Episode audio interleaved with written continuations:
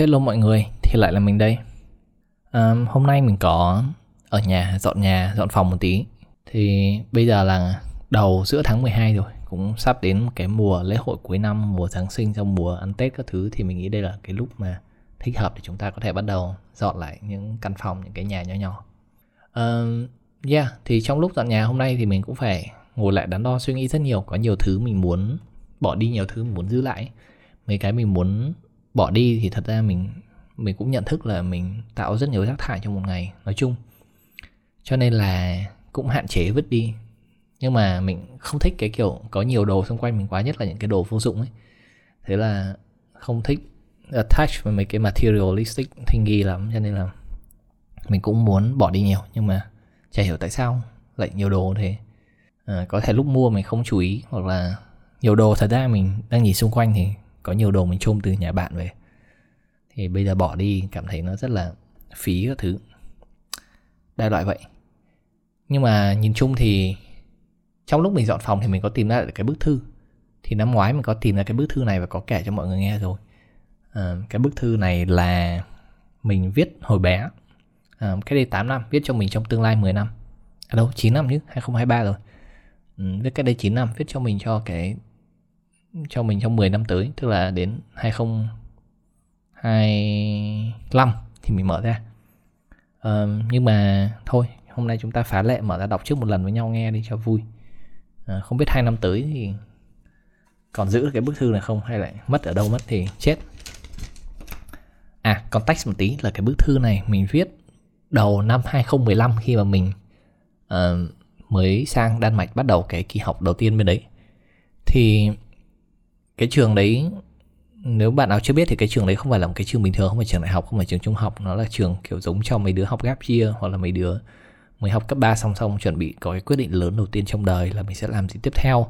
Mình sẽ đi học mình sẽ đi làm hay là mình ăn hại hay là bất cứ cái gì đấy.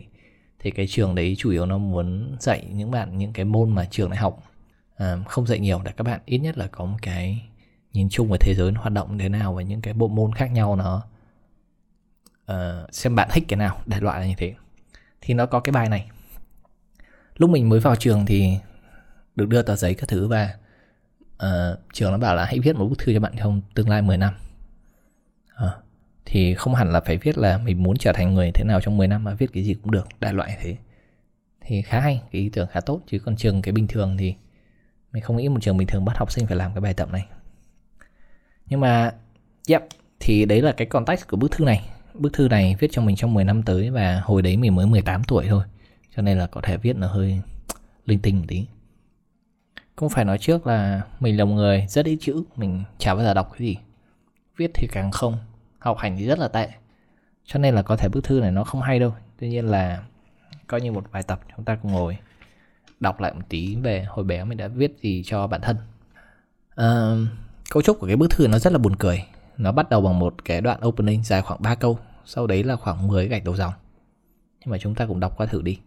À cái bức thư này viết bằng tiếng Anh nữa cho nên là mình sẽ dịch qua tiếng Việt cho chúng ta dễ theo dõi. À, gửi tới bản thân.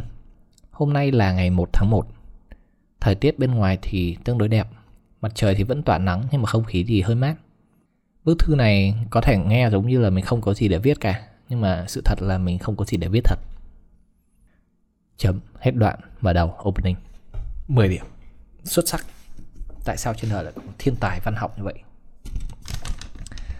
À, tiếp theo sau cái đoạn mở đầu là chúng ta có cái đoạn uh, expectation hai chấm xuống dòng 10 gạch đầu dòng. Thì cái expectation giống như là cái không, cái kỳ vọng của bản thân cho tương lai. Nhưng mà đọc lại thì có vẻ như cái này không giống kỳ vọng lắm. Nhưng mà chúng ta cùng đi qua thử.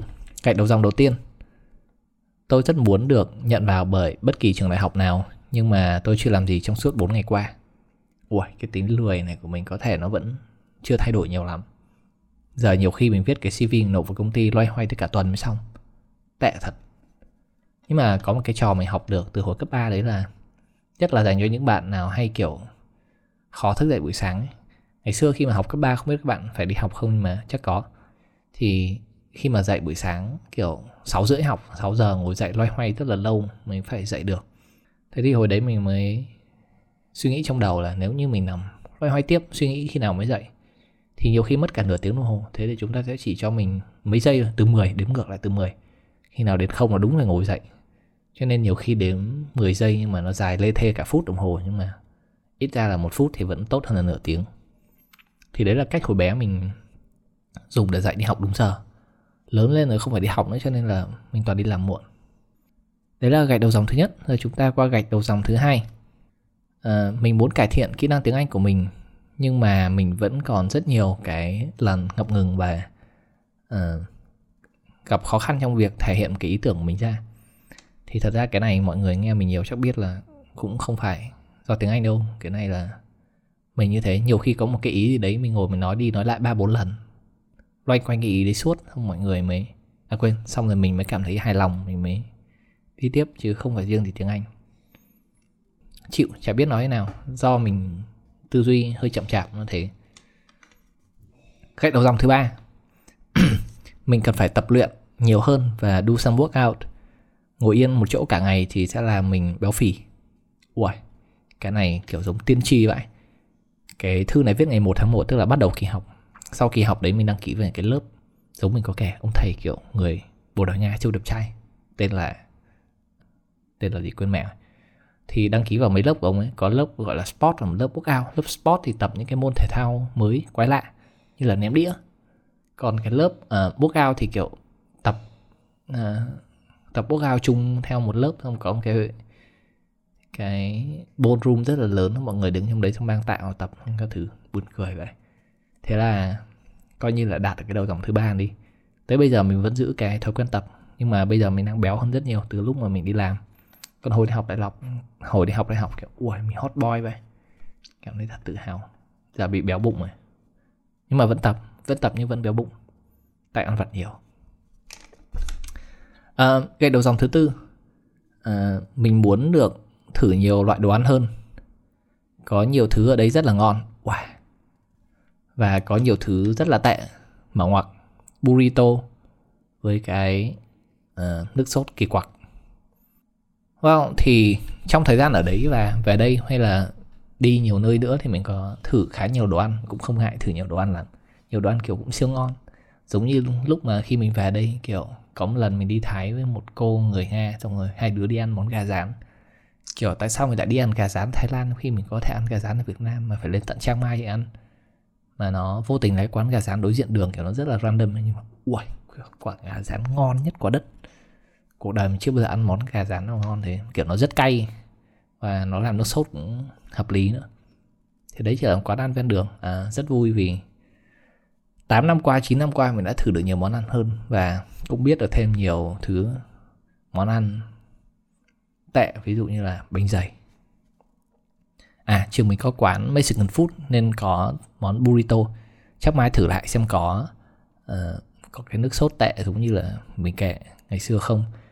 Nhưng mà nhìn chung là mấy cái đồ Mexican food bạn nào mà mới ăn lần đầu sẽ đi lắm kiểu sẽ bị tiêu chảy. Vì đồ ăn là có chua có cay. Uh, đại loại thế. Ăn không hợp là đi ngay. Mà còn có cả đậu nữa.